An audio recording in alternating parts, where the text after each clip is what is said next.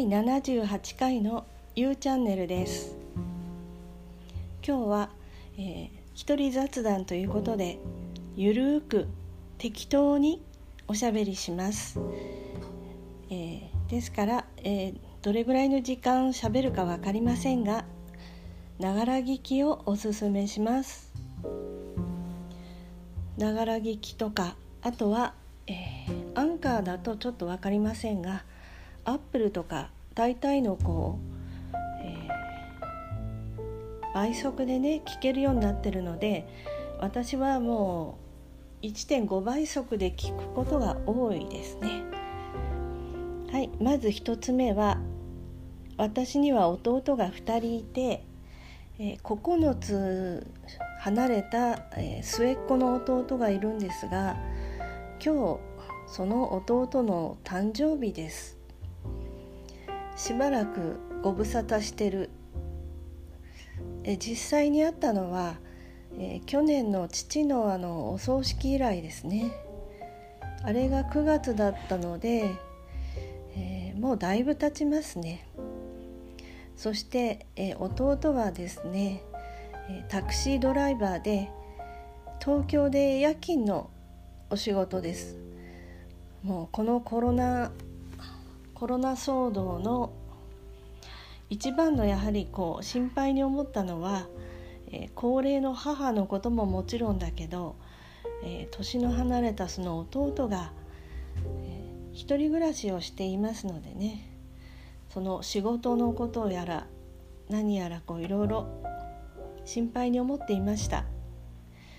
で誕生日だっていうことは数日前から分かっていて母と電話で話した時にですねその弟にもう誕生日が近いから、えー、誕生日のお祝いのハガキでも書こうかなっていう話はしてたんですけどだんだんだんだんもう前日の夜中になってしまってああもういいやってなんでこうハガキでしようかなって思うのかなっていうのはあるんだけど結局その LINE でもつながっているから今朝 LINE メッセージでお祝いを送りました。そしたらあのすぐ既読になって返事が来たのはゆっくりでしたけどまああの4日間ぐらい熱を出して寝込んでいたと。で今はちょっと良くなってきたっていう感じでまあ変な話ですけど離れて暮らしたりとかなかなか疎遠な兄弟っていうとね連絡が取れただけで安心します。まあ安否確認みたいなことですかね、うん、弟は9つ離れているので、えー、私が小学校4年の時に生まれた弟ですので、まあ、おむつを替えたりとかいう思い出があります。またあのー私が思春期の頃ですかね、えー、お風呂を出た時に、えー、下着パンツを履いていると、えー、弟がその私を見てなんかパンツパンツと なんか言ってなんかこう微妙な年の離れ方をしていますね。なんか急に思い出してそれも喋ってしまいました。はい次の話は、えー今ポッドキャストで話していますけどもあの最近ちょっとフェイスブックである方のそのラジオの、えー、ラジオの記事を読んでですね、えー、ラジオトークっていうのかなそのアプリでありますがそのもう一つのそのラジオ番組アプリが気になっています。でその方のラジオを、えー、一通り聞いてなんかあいいなっていう感じだったんですけどラジオトークっていうアプリはあのまあいいねを押したりもできるんですよね。それからなんかあのまあ LINE で言ったら LINE LINE あちょっと何だったかな。何かこうちょっと,、えーと送ることもできるんですよね。差し入れっていうことであのプレゼントすることができてそういう機能もあるしそれで1回の収録が12分だったりまたはあの効果音などもあったりですね。なんか聞いてみるとちょっとそれにも欲が出て、えー、登録をアプリをダウンロードして登録してそちらの方でなんか一人しゃべりの雑談というかもうとにかくアウトプットもそちらでもやれるのかなって思ったりしています。はい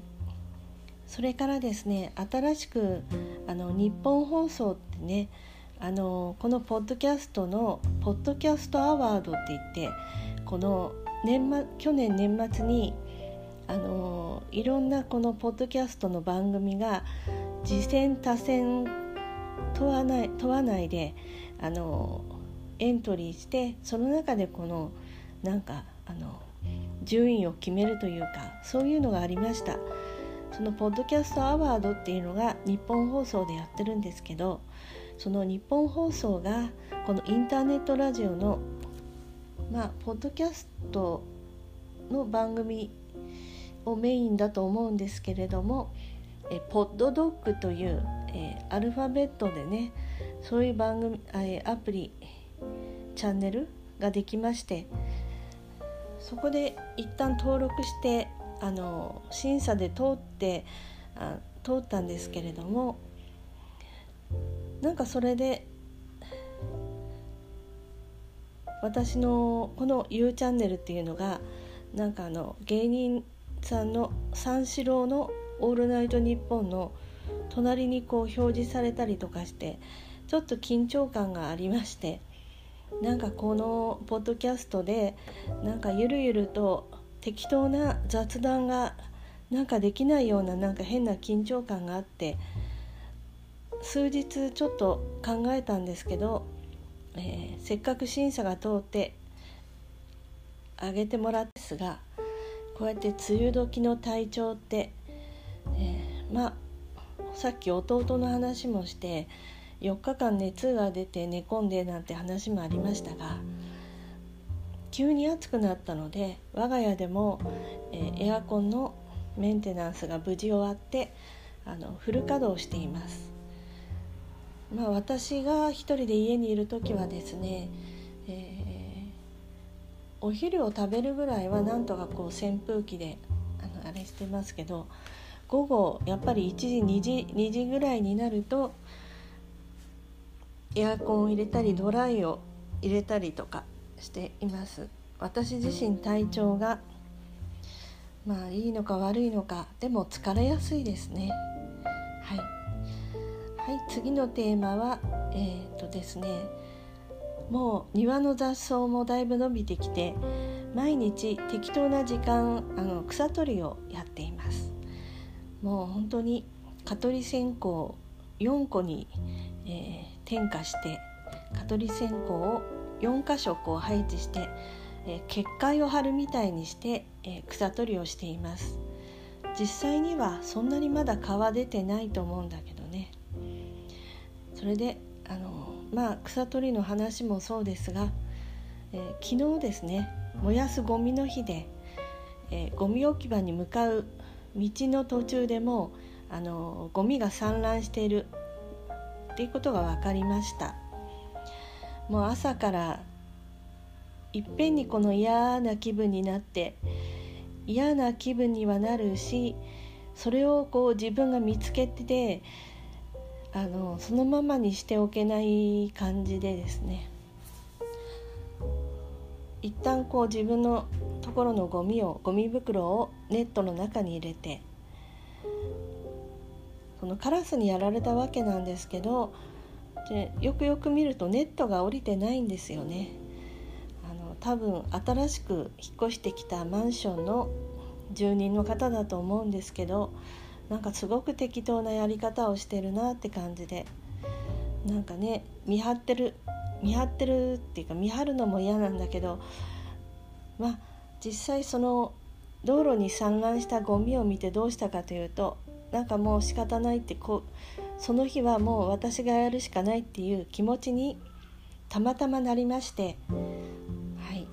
一旦家に戻って新しいゴミ袋とそれから、えポリエチレンの使い捨ての手袋をえー、してそれからあとはね100均で前に買っていたあのちりとりセットかな。それを持ってあの散乱したゴミの場所に行って、えー、一個一個手で拾いました。ちょっとあの使い捨て手袋ポリエチレンのが1枚だけでちょっと気持ちが悪かったので次にもしそういうことがあったらっていう場合に備えて、えー、そのポリエチレンの手袋を2枚重ねにして一応下駄箱のところでスタンバっています、それで最後あのすっきりしたんですよね。道路がきれいになってあとってもすっきりしていい気分になりました。でこう今ちょっとボイスメッセージのやり取りのメニューに参加してるんですけどそれをちょっとあの自分のその時の気持ちを、え、ボイスメッセージに録音して、え、転送してそれに対してのお返事を見たりしているうちにですねこの自分でもこう気がつきました、えー、そういうえ草取り草取りに関してもそうなんですよね。草がボーボーと生えている状況の中で私は怖い草取りの場合は怖いのは虫が怖いっていうのがあります。ゴミ置き場のそのゴミが散乱してる時はその汚れたその生ゴミを間近で見たりとかなんか手に触れたりしたら嫌だなっていうのがあるしなんかそういう私が苦手なもの嫌なもの汚いものそういったものに対して自分のこのネガティブ感情が、えー、ほったらかしにしているネガティブな感情があったりとか心の奥にこう押し込めたネガティブ感情がいっぺんにその出てくるんだけどそれですごく躊躇して嫌だな嫌だなって動きたくないなと思うんですけど実際にえー、嫌な気持ちも持ちながら、えー、片付けてみるとで今も話してて思うんですけどそのゴミが散乱してるカラスにやられた状態とか草取りとかうんそういった場面とあと家の中の片付けとかそれからあの最近前前にも習っていた自己需要とかね。なんかそういうのがなんかすごくつながってるなって今話してて思います。でも最後にすっきりしていい気分でいられるんだったら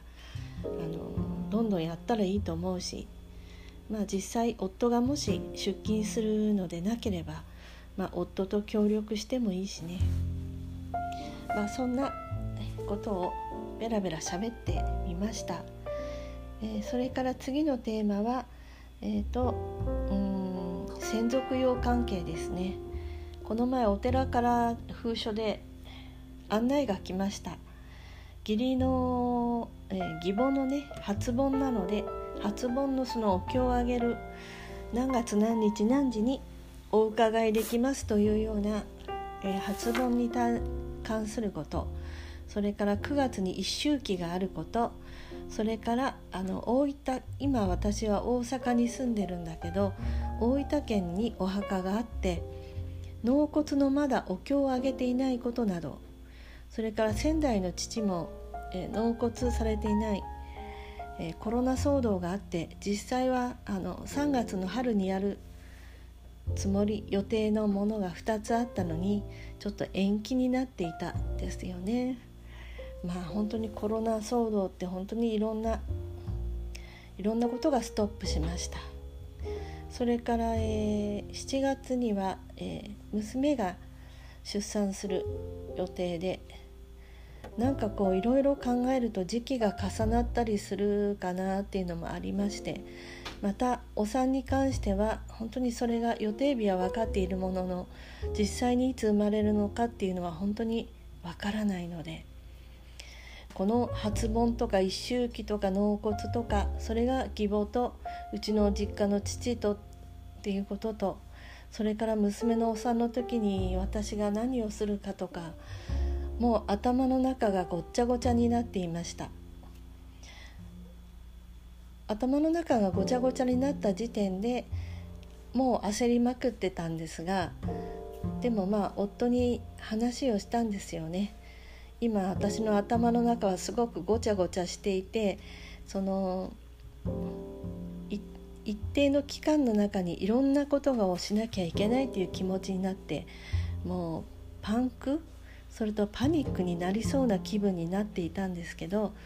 まあ、夫にも話して「なるようになるよね」って「なるようになるしかないよね」っていうことで、まあ、一旦落ち着きました。最近そう最後に一つ